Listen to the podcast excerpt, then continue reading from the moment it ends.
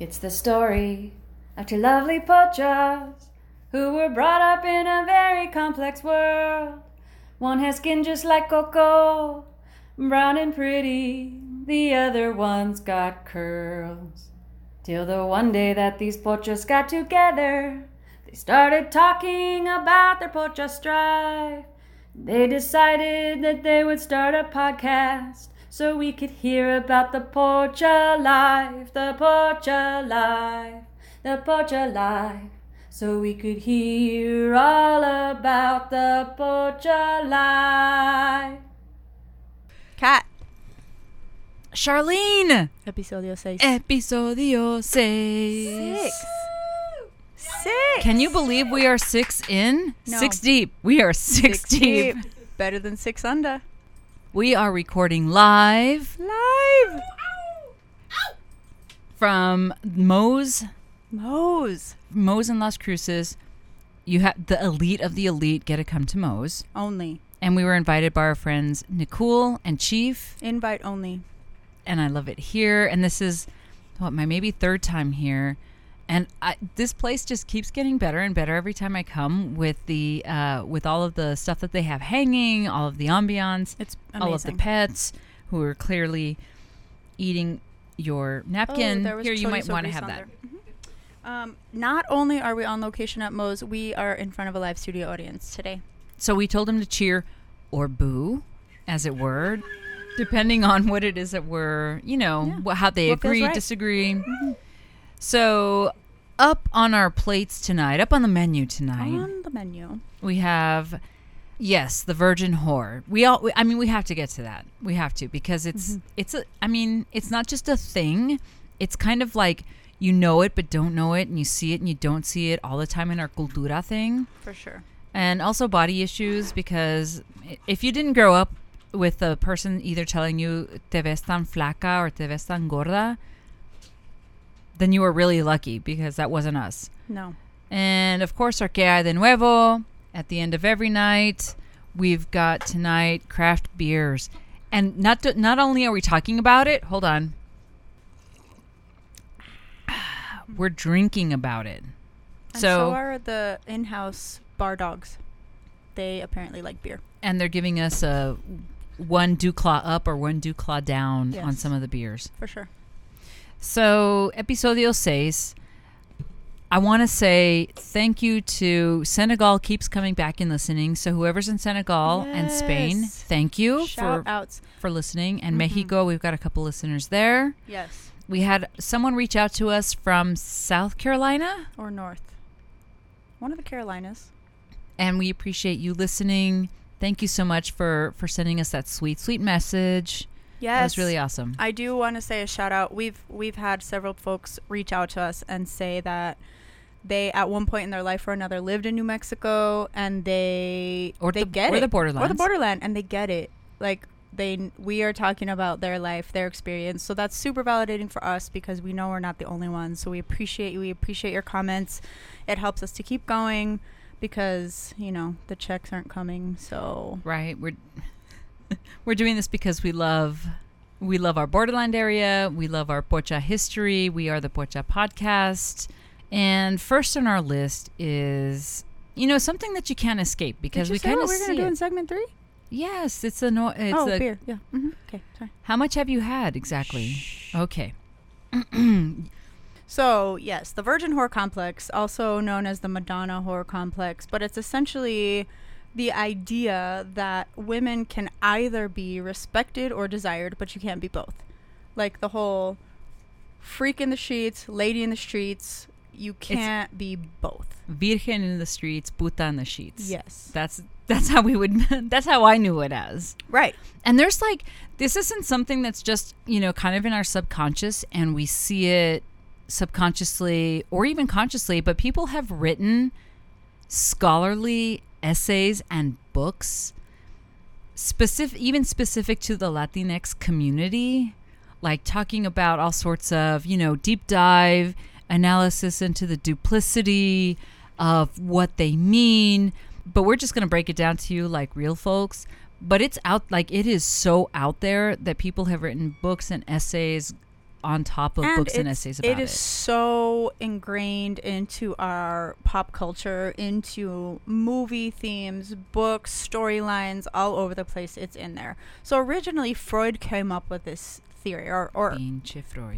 Freud, like put a name to it, right? It was Freud who who was saying that there this dichotomy existed that women could either be one or the other, but you could not have both. So it was common and accepted, like you know the Mad Men style, where you have this wife who's doing all the cooking and the cleaning, and she's perfect and she's dressed up and she's ready for you and all these things, but then you have to have a mistress because she's not going to satisfy your desires, your sexual needs, the the animalistic tendency that you might have as a male. So this whole bullshit idea of being one or the other is old old, right? It's been around forever and ever.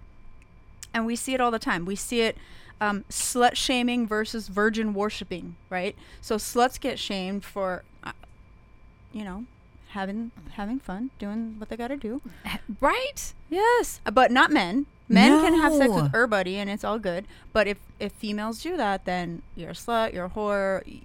But there's like this. Oh, if you get a virgin, it's like this. I, this you're idolizing this virgin for whatever reason. And let's be real, there ain't nothing fun about having sex with a virgin.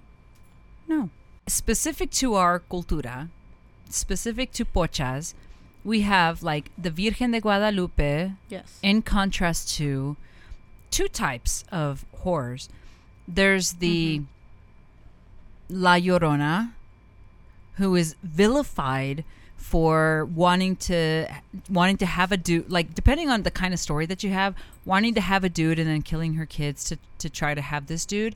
And then the other one is la malinche.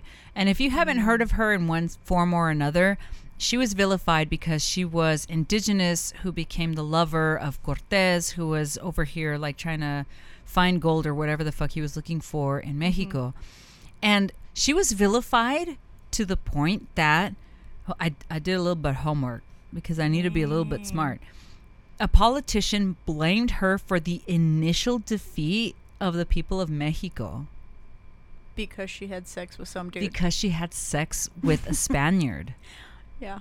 So you're either the Virgen, poised, hands closed, you know, Nurturing, loving, perfect.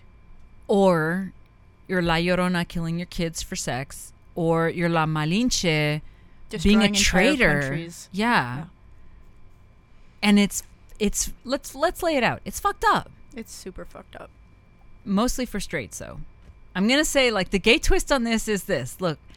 Okay, stereotypically, I love my gay men. The gay men are typically seen as the whores and lesbians, you settle down and have like a shit ton of cats or dogs. Or chickens. As the case may be. As a, wherever wherever in rural America you may might be. At least chickens give you eggs. I'll say that. So this is, I mean, it still impacts because I'm still like, in the back of my mind, it still lingers. Okay, right? but like back in the day, so our mom's generation and and folks before that, they would just get married first because then you weren't a horse. You could have had twelve husbands, but at least you were married before you were doing the deed, and so then you weren't a whore because you were married, right? Lesbians be moving in with each other like two weeks later so that they're not whores. This is the same shit. One week later. Yes, no, I understand what you mean though. So, but I see, I see how y'all twisted that. oh no, I didn't twist it. I'm just following along. I like that. You're welcome. Way to way to culture shift. Go lesbians. One straight woman at a time. One That's my- U-Haul at a time. That's my job. But I mean, but seriously, and do you think that in the borderland area, as opposed to kind of further away, the more you mm-hmm. get assimilated, like if you're living in Wisconsin or if you're living in Minnesota or Chicago, is it as prevalent? I don't know. We ask you, audience. I, I mean, I isn't that the typical high school girl story though? Isn't that across the board just the story? Yes, it is. But with Latinx communities, I mean, how important is the Virgen in, even if you aren't Catholic, but predominantly Mhm. our Latinx community is, how prevalent is the Virgen in everything? Like everything. Catholicism for Latinxes is not Catholicism without the Virgen being up front and center in every church. Right. Yes. It's a constant reminder. mm-hmm. And uh, having spent time in each coast, I don't think it was as prevalent as it is here in the borderland area. Do you think it's because it's small town America? Does that make it worse? Does that I don't know that it's small town America versus the proximity to for us the motherland, but I mean I mean realistically the gateway to the rest of the motherland for Latinx communities. Hmm. You know, I talking about pop culture. This really brings to mind. I don't know if you or anyone has watched Jane the Virgin, but they really bring this to light. The grandmother's telling her like, "Don't destroy your flower." She literally has a flower hanging above her bed to remind her not to destroy her flower. It's this whole idea that you have to remain pure. And that that's why like in theory you're supposed to wear white at your wedding. Exactly. Yeah, That bitches there's some don't need to be wearing white. We know. S- I know, right? Mm-mm. Some semblance of purity when you're getting married because in theory Right. that's going to be your first. But I, I really do think that the closer proximity to you, you are to the borderland area or the gateway to the Latinx communities, the more it's ingrained. Because mm. uh, I, maybe because the less you've assimilated, I don't know if you if further into the U.S. you assimilate less, but it just seems like everywhere we turn, our city is named Las Cruces, and everywhere you see like three crosses hanging Right. out in in our area. So do you think it's only tied to religion then?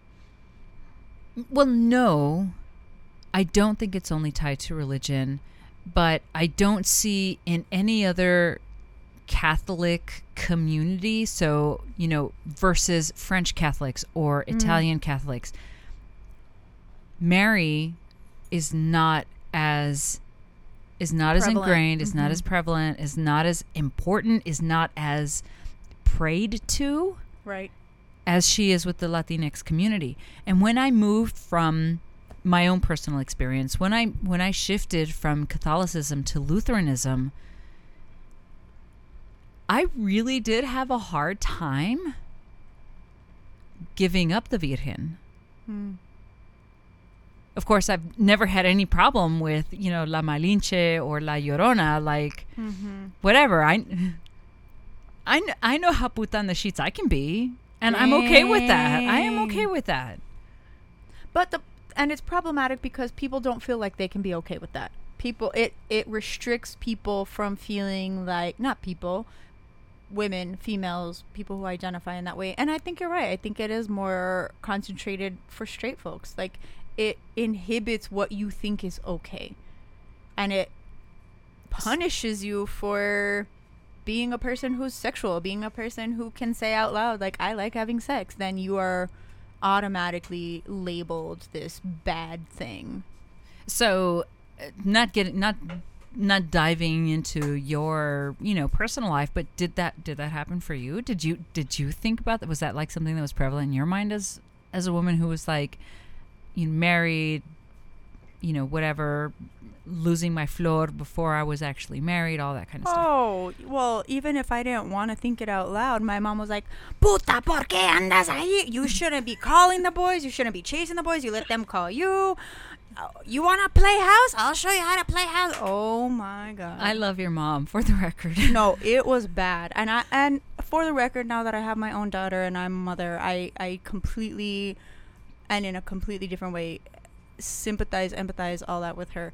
But I was 14. I was trying to have a boyfriend.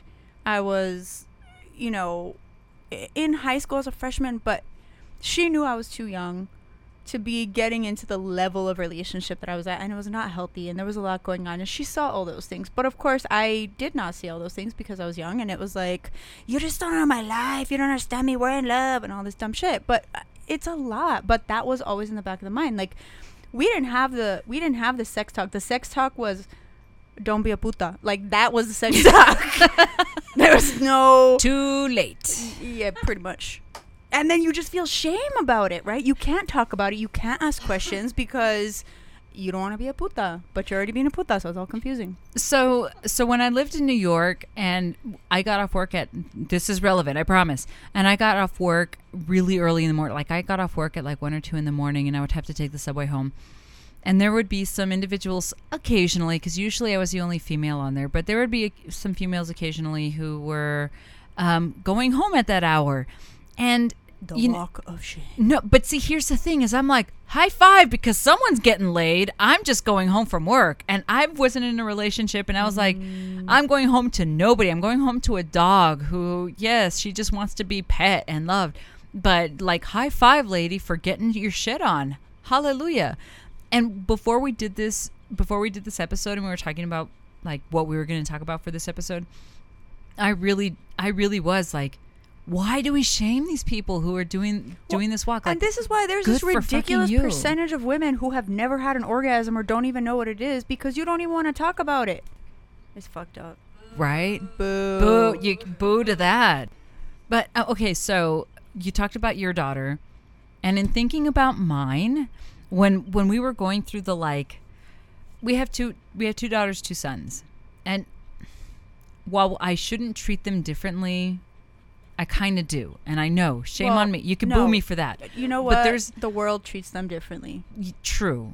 And until the world doesn't treat them differently, I will treat my daughter differently. One of the things that I had thought long and hard about when they were doing the so they're sophomores now, but when they were when they were taking the classes in like middle school, what they don't tell you is how good it feels. And I was like, is that something as a parent you talk about like like I understand you might want to do this and it feels really really good when it's done well. But here are some things that you should know about it. Then you say, but that guy ain't gonna do it well. I can tell by looking at him. So you know what? Just skip it and move on because he's not the one. And you know what? And I have heard some some of good friends of ours, people that I know that have sons, that say, "Don't talk about my sons like that. Don't threaten my boys, this and that." But you know what? Until women are not, until domestic violence isn't predominantly on women, until women are feel free to go run in their own neighborhood because they don't think they're gonna go get raped, until all of this shit is even and equal and things are fair, then there's a difference. until there's not a dichotomy of the La Malinche and La Llorona versus um, Virgen de Guadalupe, yeah, agreed, a hundred percent agreed. And it's- ni putas, And it sucks mujeres. that it sucks that there is only that binary.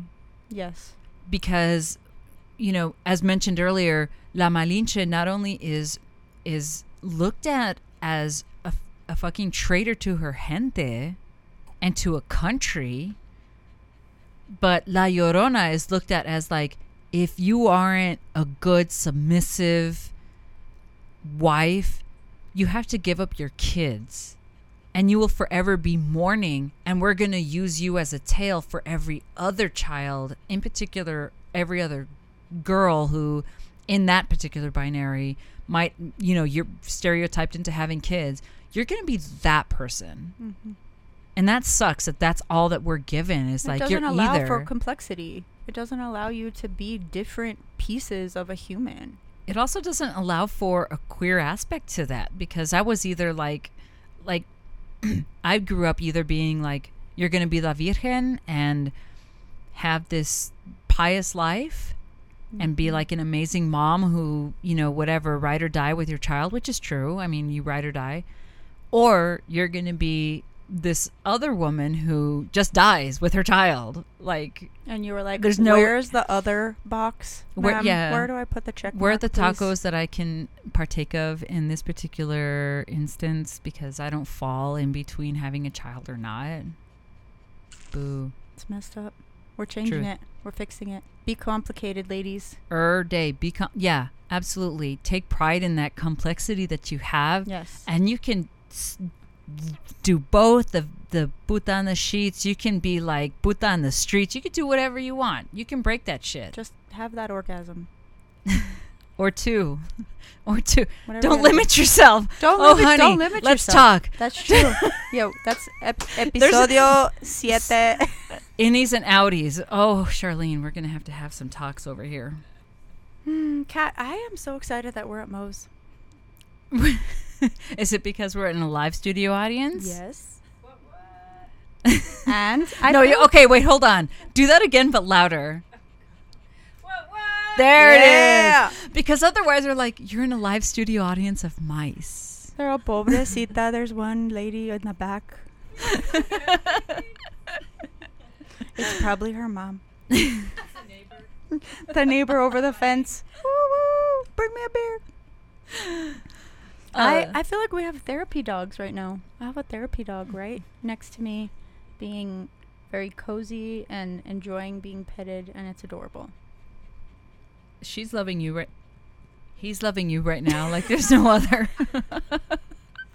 Private check, private check. So thank you, yes, mad love, and thank you to Nicole and Chief for having us over at Moe's. Um, you are listening to Episodio 6 of the Pocha Podcast. I'm Kat. I'm Charlene. And on our agenda tonight, we've already done the Virgin Whore.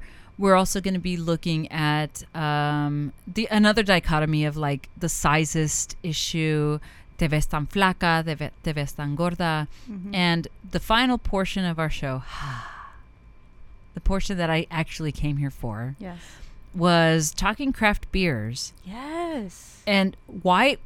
Okay, so we're going to get into it, but why this is pocha related, borderline related, um, and of course taste testing. And we've been throughout the evening been taste testing. throughout. So yeah. Yeah. and so far, um, no one except for me has liked the green chile beer. No. But we'll get to that in just a second. I didn't try it. It's bad. Don't. Good. So yeah, we've got. A, I didn't try it. It's not good. Won't try it. Absolutely won't try it. But we'll Save your glass. Save your glass.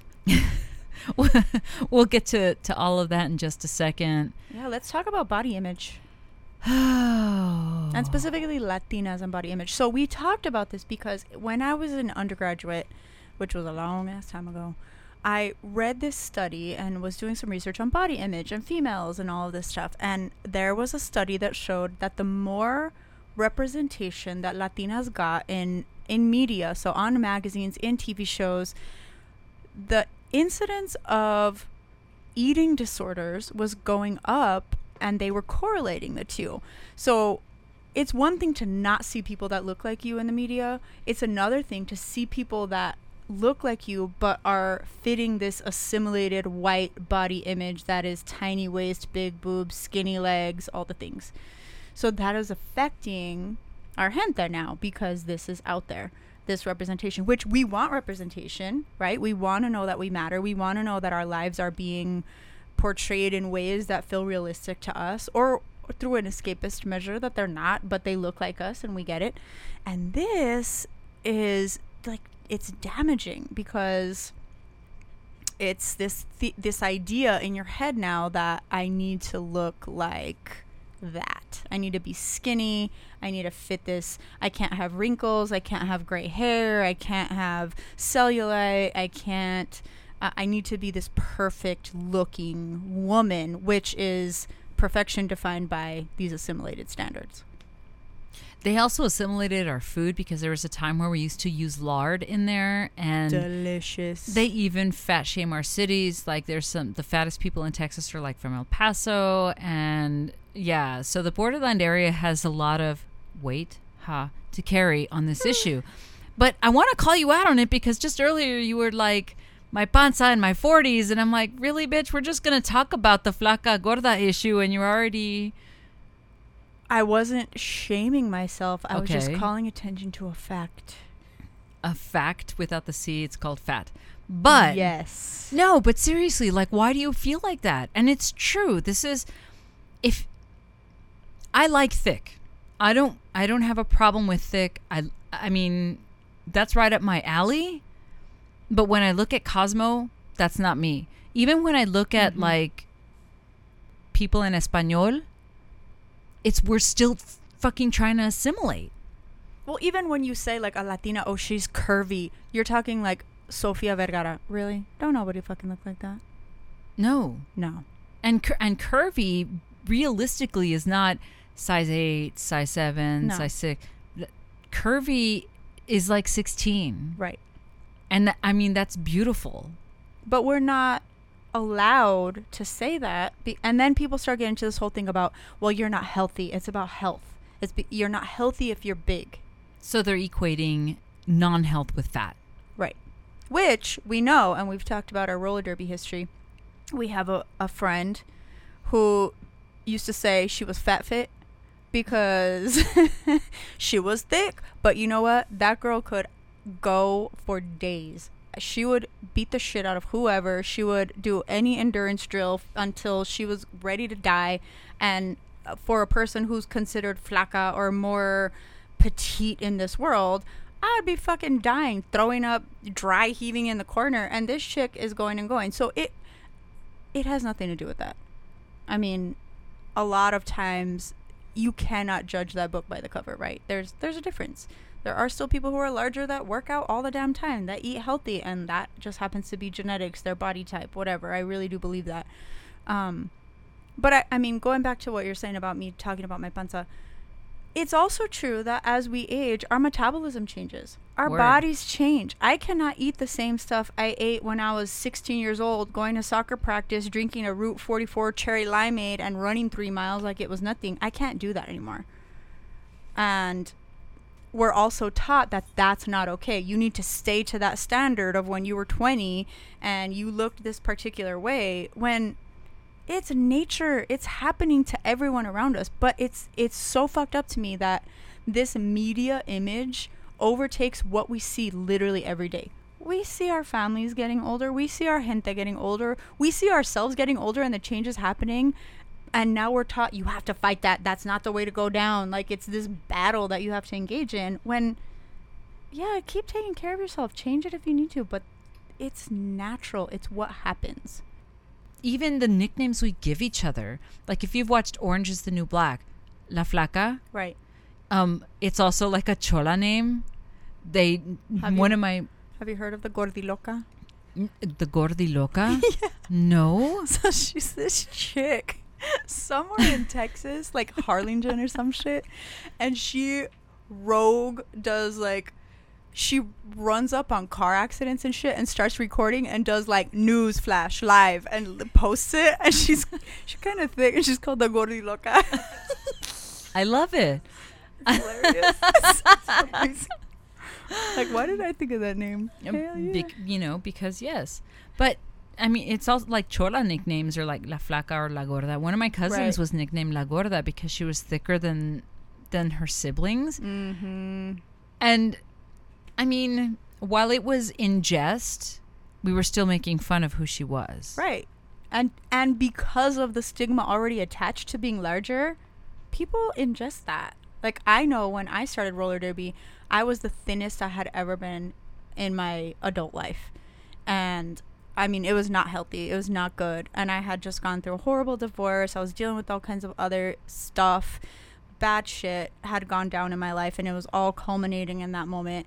And Derby brought me back to a place where I had to eat in order to work out that hard and not pass out. And I had to keep hydrated. Like I actually had to take care of my body if this was something I wanted to keep doing. And I remember I was ve- I was very tiny, and people would be like, "Eat a burrito!" Like, what the hell's wrong with you? You need to gain some weight. And I hadn't. And and it was so disturbing because at that point in my life, I was it was one of the most emotionally miserable points I had ever been at. But people were giving me all these compliments about how good I looked and I should be a model and this and that and it was so confusing because I felt fucking horrible. I felt awful. And Derby was the one place where it was like all right, it's cool. Be you and like eat some shit and and feel good and then, you know, stay stay with us. But it it was just a very confusing time. And eventually I did I did gain weight and and I did gain strength and stability and all those things. But it was just so interesting to me uh, the the contrast of getting those compliments and how shitty I felt on the inside. And this is such a going back to our dichotomy earlier, this is such a dichotomy in terms of how this impacts women versus men and how like I mean, yes, men also have their own social issues that they've got to deal with, like Men's Magazine, and they all look buff. But it's not as bad as it is on women with all the makeup and how you do your hair and how skinny you are. And the other thing is how Mexican food has, or Latinx food, has assimilated in order to fit that Cosmo skinny ideal. How we've gone from the tortilla to the wrap. Hmm. We've eliminated lard because, in theory, it was supposed to be bad on your health. But I mean, really, But people are eating coconut oil, and that shit looks like the same thing. same damn thing. Agreed. But and keto, hallelujah, Oh. keto is yeah, but it's a white thing. White people had to say keto, and then and then lard is okay. Like shit, really? Mm-hmm. We've been saying lard is good in our frijoles for years, and they Um, shit on it us for it. keto? But the beans are not. Oh, Eat a spoonful of lard, leave out the beans. I can't do that. Can't Eat a do the spoonful. lard of- with no beans. yeah, no, you can't do one without the other. What are you the supposed other. to eat the lard with? Kale? Lard and no. Blech. I mean, but seriously, like our diet has even assimilated to that.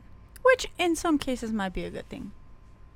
I mean, You cannot eat tacos every meal every day of your life, Kat. I don't. Okay, but tacos are the same thing as. Here we go. wait, tacos are the same thing as flautas, just in a different form. Are the same thing as burritos, but just in a different wrapper. Okay, either way, you should not eat that every Just day, all day. What I don't know what you're saying.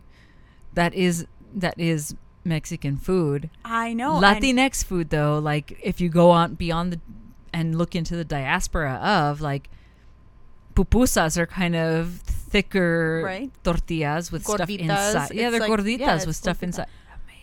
But but legit, I think our even our menu, our diet yeah. has had to assimilate so that we can fit this like Cosmo ideal of of flaca gorda. But I do think about the way my grandpa my grandfather ate, and he would eat his tortillas and his beans with lard and all that stuff. But he also grew his own vegetables, and he ate a ton of calabaza and a ton of elote and a ton of. He would always have a little salad on the side, even if it was just like iceberg lettuce and tomato or whatever. Whoa, our Okay. in-house pet is getting anx- anxious. Agreed, but you know, with women, our body changes with and and self-identified women or cis women, our body might change after there are children who are born, right? So Goodbye, boobs. good, right? Goodbye Thank boobs, playing.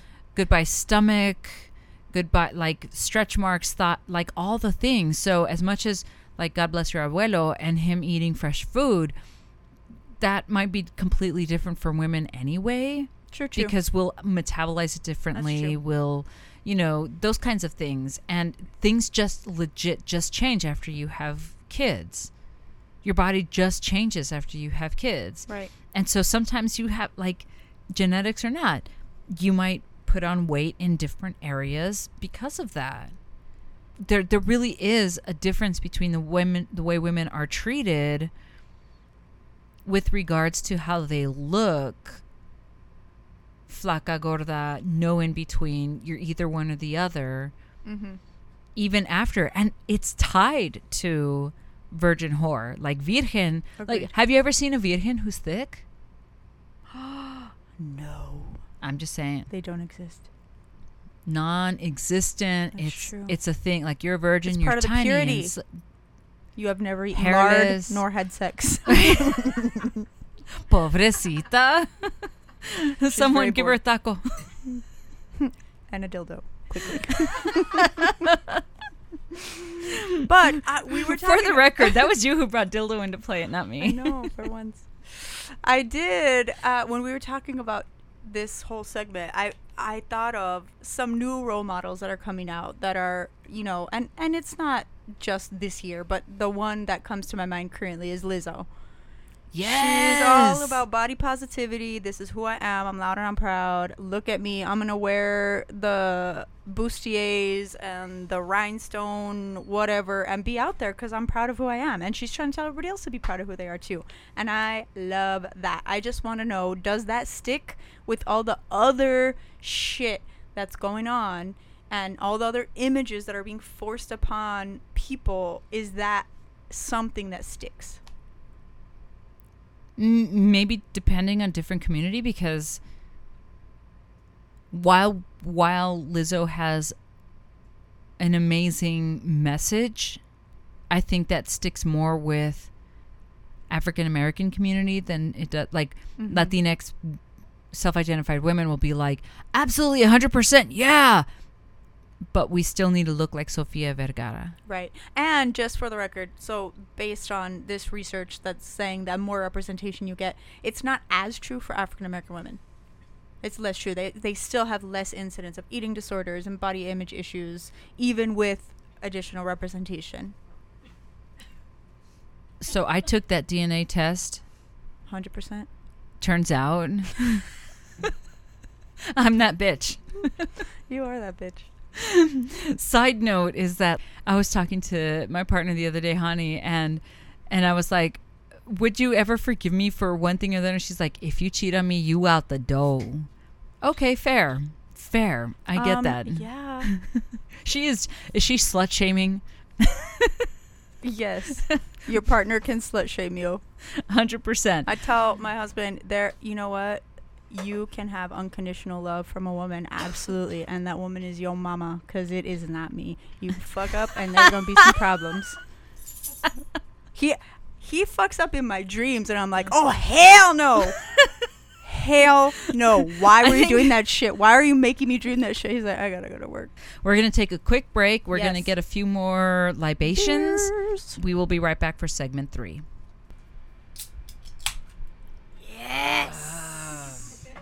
The beer. You know what that sound is? I think it's craft beer. Craft beer and the introduction of segment number three for episodio numero seis. Yes. Crafty, crafty, McCraft's a lot beer. Beer. So, yes, cerveza has been around with not just our pochas, but you know, our gente for many a moon. Like, damn, we needed to get we needed to get some alcohol in us and imbibe. Yeah. Carbonated, amazing alcohol. Yes. But usually, you know, like my grandpa, he had Schlitz. He had whatever was on sale. Schlitz. Milwaukee's Best, Mhm. Pabst, whatever was on sale. Mhm. If he was like really feeling it, it was Budweiser. That's when you're ready to party. That's Friday night. I mean, if you're really party- not feeling it, Party. if you're really not feeling it, it was Coors. No offense to Colorado. But nowadays, it's like all about the microbrew and the craft beer and the mm-hmm. and the. Can I and tell you a story before we go to microbrews and craft beers? Do it. My grandpa, who I adore, used to drink warm beer, room temperature beer, and I was like, What? No, my whole life he would drink room temperature beer, but he also didn't like ice. Like he would say ice would kill you, and he was 98, so people were, you know, I mean, I believe him, but he would drink, and if it was cold out of the ice chest, or because people drink cold beer, he would run it under the tap, under the hot water until it got warm and drink it. So my parents divorced long, long, long ago, and at, it was a long time after they were divorced. And I was talking about my grandpa drinking a warm beer. And my dad said, "You know why your grandpa drinks warm beer, right?" And this is my mother's father, so not my dad's father. I was like, "Well, he just doesn't like cold drinks." My dad's like, "Ha, no." So your grandma did not like your grandpa drinking beer during the week. But they had this little back room, the cuartito, where they would keep all kinds of junk and just extra stuff and whatever. So he would hide beer in there. And the only I love him. yeah, the only way he could drink it and sneak it was not putting it in the fridge. He had to drink it right out of the cuartito, so it was room temperature. So then he just got used to that shit and would drink it room temperature. Fucking gangster is Dude. Grandpa. People take note Yes. right now. Uh, don't listen right now, Hani, but I might have a little cuartito where I'll keep my warm beer. Yeah. I know she's gonna go Not looking for it no now. Oh, throw the my Bat Cave the just got shut the fuck down. But craft beer has been like legit making a thing. You know, It's a thing. even down the block from where we work. yes. We've got what th- two two um two places that have microbrews Mhm. um or and or distilleries but microbrews primarily Mhm. is that uh, okay so because at every fiesta at every quinceañera we had Bud, or you know, seriously, if you were like feeling gorda, you had Bud Light. Bud Light. Is this an assimilation thing? Because we have uh, El Paso has microbrews. I did a little homework on El Paso and their and their breweries. Albuquerque, Mm-hmm. they're popping up everywhere. C- Pinchi Colorado's got a shit ton too. Damn. It's that Rocky Mountain water. It well, they can't be good at chili. They have to be good at something. Um, sauce. Did you Mhm. hear that, Colorado? We still got it against you, even Still from the last it. episodio. Because yeah, whatever. hold a grudge. So, I, yeah, I mean, crap. Bars in general. When we were, when I was a kid growing up in Las Cruces, there were a couple of bars. There were the bars that you, you know, there was Palacios. There was the Welcome Inn. There was Victorias. Ooh, there were places that people went to dance. People would drink, but it was not this fancy. We brew our own beer. It was we're getting that shit delivered on a truck from, like you said, Schlitz and you know Natural Light, whatever the hell people are drinking. It wasn't a microbrew, which microbrewery just means small quantities. They're not Budweiser. They're not doing all this mass quantity shit. But in the last several years, microbreweries have blown up. So in 2008, the U.S. had like 1,500 craft breweries, and now in New Mexico alone, we have 88. Just in New Mexico. Holy shit! Yeah. That's doubled in the last six years. So, you know, for us, that could mean the beer's better quality. It's got locally sourced ingredients. It's locally made. It's going back into our own economy. Um, a lot of people like the taste better. And and what you're asking is very true. Is it just more bougie? Is it just putting the boo in bougie because you're drinking beer and now you're fancy pants? Okay, so half of me wants to say that, but after tasting like a couple craft beers, half of me is like, no, wait, that was actually kind of good. Yeah. So what did you? What have you tasted in this? So- evening? so and I know you don't remember, but the cans are on the table, so you can read. Thankfully, you kept the cans out Yeah. for us. That way we can remember. Mm-hmm. So, throughout the evening, we've had a pairing of Red Door Brewery, which is out of New Mexico, and we had the Vanilla Cream Ale. It's out of Albuquerque. Lovely. It, it had a really nice uh, vanilla y taste to it. Mm-hmm. We've had Rar and Sons. Is that how you pronounce it? Rar and Sons. It's like a, I, I guess maybe a pirate beer. Rar and Sons. Pirate beer. Adios Pantalones, which I love the name. and when you texted name. me what to get, I was like, you have to get the Adios Pantalones. Yes. Say goodbye to your pantaloons. And once again, you said pantaloons. And dig this. NMSU actually has a brewing class. Um, and don't we have be- priests that make beer up north? I actually don't know that we have. Be- of all the Monk's, Ale, is that's really from made New by Mexico. priests. It's made by monks. Oh, thank you, priests, for giving this to us. And it's New Mexican monks. Why who else? drinking- Like seriously, who else would know about liquor other than fucking Catholics? I will turn this water to beer immediately. yes. it's been in my family for generations. Um, we've also had the Santa Fe Brewing Company. We've had Pecan. Uh, okay, Isotopes Slam and Amber. yeah, here's your pecan. Oh, thank you. The Pecan from Pecan beer de la Vegas. and here in. Las Cruces. Mhm. The Isotopes is out of Albuquerque. Um, oh yeah, sure. No, we're we're getting a request for some isotopes right now. Yes, from the audience. Thank you. And this uh, Cruces alone. So Cruces alone has Spotted Dog, Icebox, High Desert, Bosque, Picacho Peak Brewing, Pecan Grill.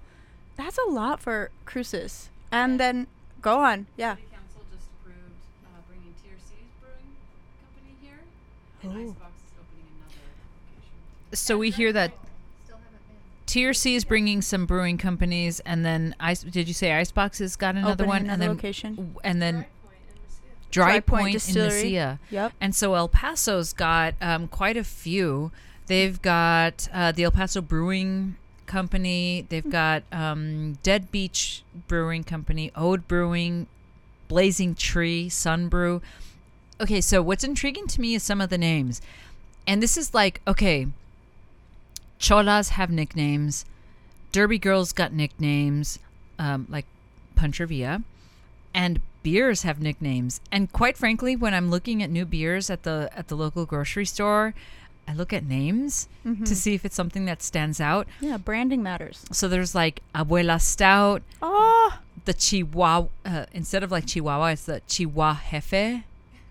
The That's Chuco. Lager. That's a stretch. I like Chuco Lager. Um, my favorite though is from the El Paso Brewing Company. What they've got on tap is the Pa Chuco, the Wicked Felina, Yeah, I didn't find that today. I wanted to buy that and I didn't find it. Thunderbird, El Matador, um, Lagarritos, Cavalry Stout, and on only limited editions of Papi Chulo. Right? Did you say Cholo Stout? Cholo Stout is from Albuquerque. Marble, yeah, yeah. Yeah. Cholo Stout. I like that. Thunderbird is boring, is what we hear. Oh, it's wine. it's boring. No, no, no. There's a there's a Thunderbird there's a Thunderbird um like a pale ale with the El Paso Brewing Isn't Company. Thunderbird like the old school Mad Dog 2020? Like you got some of that Yes. Thunderbird in the trunk, Yeah, it's like you distill it yourself. Distill Yeah. it yourself practically. in practically. the toilet, prison style. no, they use prison. Okay, so this is deviating hardcore, but apparently you put your stuff in the prison toilet because that's cold and it keeps things cold for you. But Mm. you you do, you the way you make liquor is like through the like orange juice or through any of the fruit juices. But you don't put those in the toilet. You put other stuff in the toilet to keep it cold. Okay. Not Wow. you know, things. Now you know. In case you ever get in the clink, Now we got you know. covered here on the Pocha podcast. we don't discriminate. We Not at you. all. So craft beers and so do you think do you like think that it oh we also had the th- we also had the green chile one which Oh, yeah. no one else really mm. either wanted to try No, or bad. liked. Bad. I was the only one who the way that I described it was it was like eating a chile relleno and you have that background flavor and then you take a swig of of beer and those two things happen in your mouth. And That's what I thought that. of. That's like the Willy Wonka gum where you get the the chicken fried steak and the blueberry pie and all that shit. Nobody needs that altogether. You and Hani both agreed that what it tasted like was when ice cubes in your freezer. When you Get- get store the, the- green chile in the freezer, because you have to for the year, and then the ice cubes start tasting like that. It's exactly what it tasted like. It's I- bad. I I I disagree, but but you know whatevs. We have our own opinions about it, but that's not the only beer that's got green chile in it, and there's also wine that has green chile in it. But craft beer has been making like this this upswing. Yes, for sure. And while, you know, there's a couple of the breweries in El Paso that are like gente owned and operated, Mm-hmm. it's still it's still for me like, you know, when you go to a quinceañera, I, I'm not looking to see if they have the pecan one or the green chile one or the vanilla one. I'm looking to see if they've got the Budweiser, whatever. You're looking to see if they have open bar, bitch. Fair. Fair. Do I have to pay or not? Because if I have to pay, then we are getting the Pabst. If I don't have to pay, then what's the top thing you've got there? Yes. But here's the thing, and this is where assimilation and cultural appropriation and all that comes into play. So, Latinos have been making alcohol for eternity, right? Latinos have been finding ways to fight oppression through buzziness for years. But now it's all cool and fancy, and you are like super bougie and what's it, hipster if you have a craft beer. But really, it's just people making their own shit. People have been doing that forever. maybe it died down after uh, like when prohibition started because el paso did have before prohibition el paso had the el paso brewing association and they had the chihuahua brewery as well as the el paso el paso brewing and ice company. So three of them were between 1899 and 1918 more or less.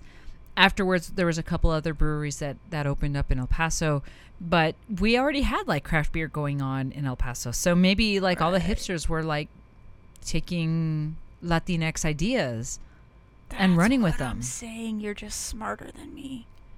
No that is not true I'm not smarter than you Sometimes. but only when it comes to popes Let's not talk about that again.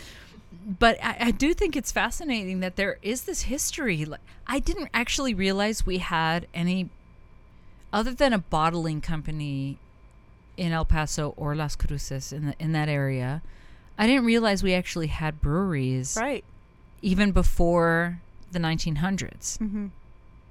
I'm I was completely blown away by that history. Yeah, I'm telling you, people have been needing a beer for a long time.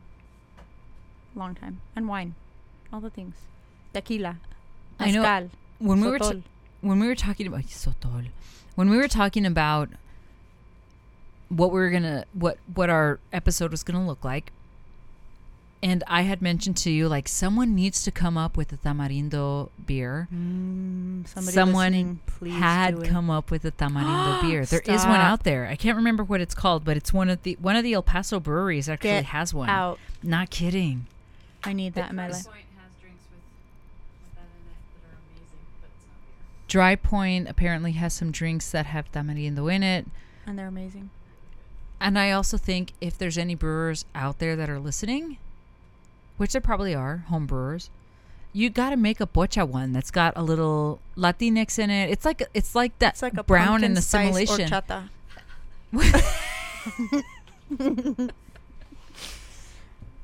yes.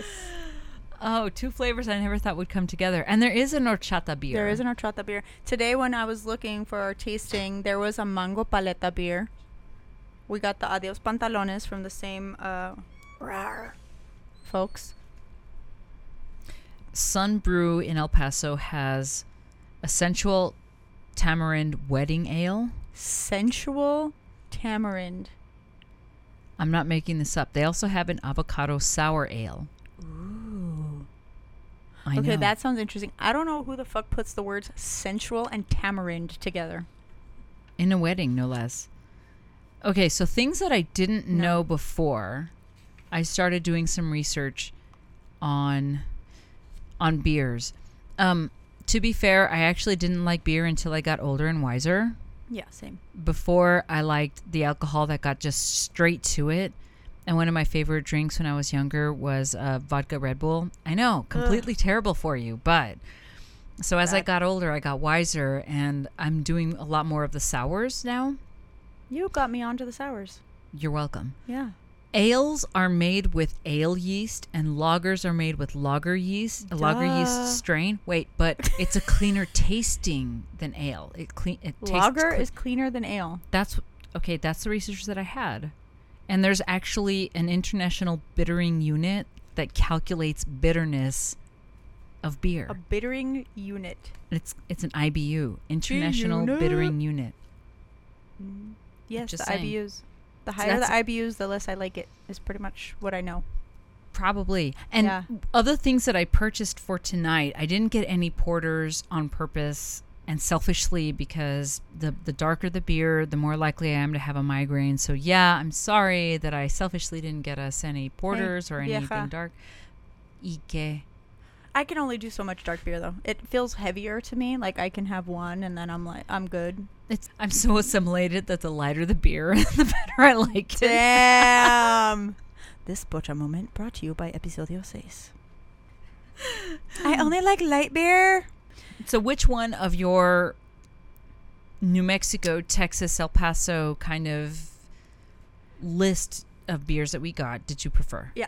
I really loved the Mexican lager. I think it was was it It's the marble, Marble. out of Albuquerque Cerveza. cerveza, so it's a Mexican style. it was lager. delicious. I would drink that again.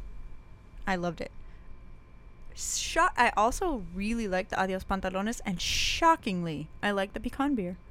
I did not think I would like the pecan beer, and it's good. The pecan beer was m- more vanilla-y than I anticipated, Yeah. but it okay. I know how this is going to sound a little bit bougie. It fills your mouth with the taste of pecans. It really does. You like a mouthful of nuts now? I would have never I did not anticipate this turn in events. plot twist. Plot twist. I also like your chorizo that you brought as an accoutrement Oh, to yeah. our It's like Spanish sliced and cured chorizo. It's the bomb. Kat, Charlene. it's been real, and it's been fun. It's been real fun. Cause we're at Moe's with a live studio audience. Woo! I have totally enjoyed being here at Moe's. I appreciate the Yay! invitation. Thank you. And we hope you've had a good time with Episodio 6. You can always catch us on the Instagrams, the Twitters, the Facebooks, all of the social medias. Yes. And just like our good friend who is in one of the two Carolinas, you can give us a shout out and give us a review on the iTunes podcast review. So not only did they, you know, just give us a couple stars or what have you, she also left a review for us and we, we're deeply appreciative and want to give you a shout out. And to our friends who are listening to us in Mexico, Spain, and Senegal, thank you so much. Yes. Like if- reach out to us because that's awesome that you're that you're listening. Yes, if we can be your home away from home, if you miss New Mexico, if you miss your gente, if you miss your your homies and love hearing all of the pocha things because you're a pocha at heart, then we welcome you and we're glad we can be a voice in your ear sometimes. Or if you're not a pocha, I'm I'm glad that you're listening anyway and you find us that entertaining because usually it's legit just you and I entertaining ourselves. Yes, one of our friends. Yes, that's what we do best. One of our friends did say it's not just for brown people because she loves it too, I love that. I love that. Yeah. High five and it's also for dogs. apparently. No, we put that one to sleep. the so studio I'm not dog. Well, not that one. So Thank you for listening. That's been it for our Latinx Heritage Month uh, Pocha Podcast, episodio 6. I'm Kat. I'm Charlene. Latino Heritage Month. Let your brown out. Peace. Hey, this is Kat. I'm Charlene. And we just want to thank our friend Nicole for that music that you heard. Wasn't that amazing? Now we have music. Kat. We have more than one piece, and we're going to be using them for our different episodes. This is the first, and we hope that you like it. How did it uh, come about, Charlene?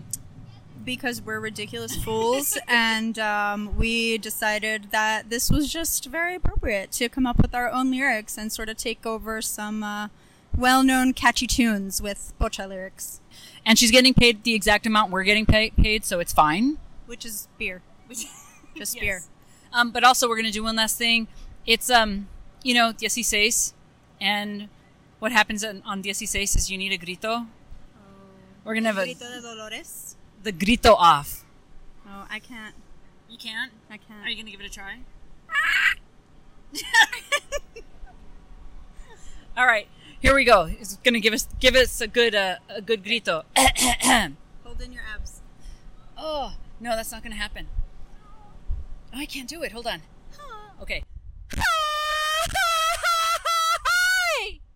that was good